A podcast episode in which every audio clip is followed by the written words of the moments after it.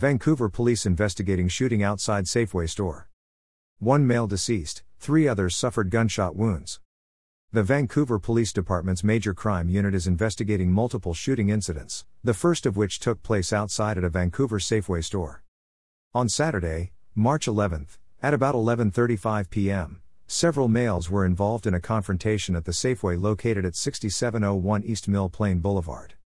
As two of the males left the store, the suspects fired multiple rounds at them. The victims were able to get into their vehicle and drive toward a nearby hospital.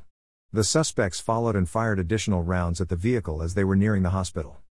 One of the victims, a 28 year old male, was pronounced deceased at the hospital. The other three victims, a 42 year old male, a 35 year old male, and a 36 year old male, also suffered gunshot wounds. The Vancouver Police Department Major Crime Unit, Safe Streets Task Force, Neighborhood Response Team, Property Crime Unit and Traffic Unit assisted with the response. Information provided by Vancouver Police Department.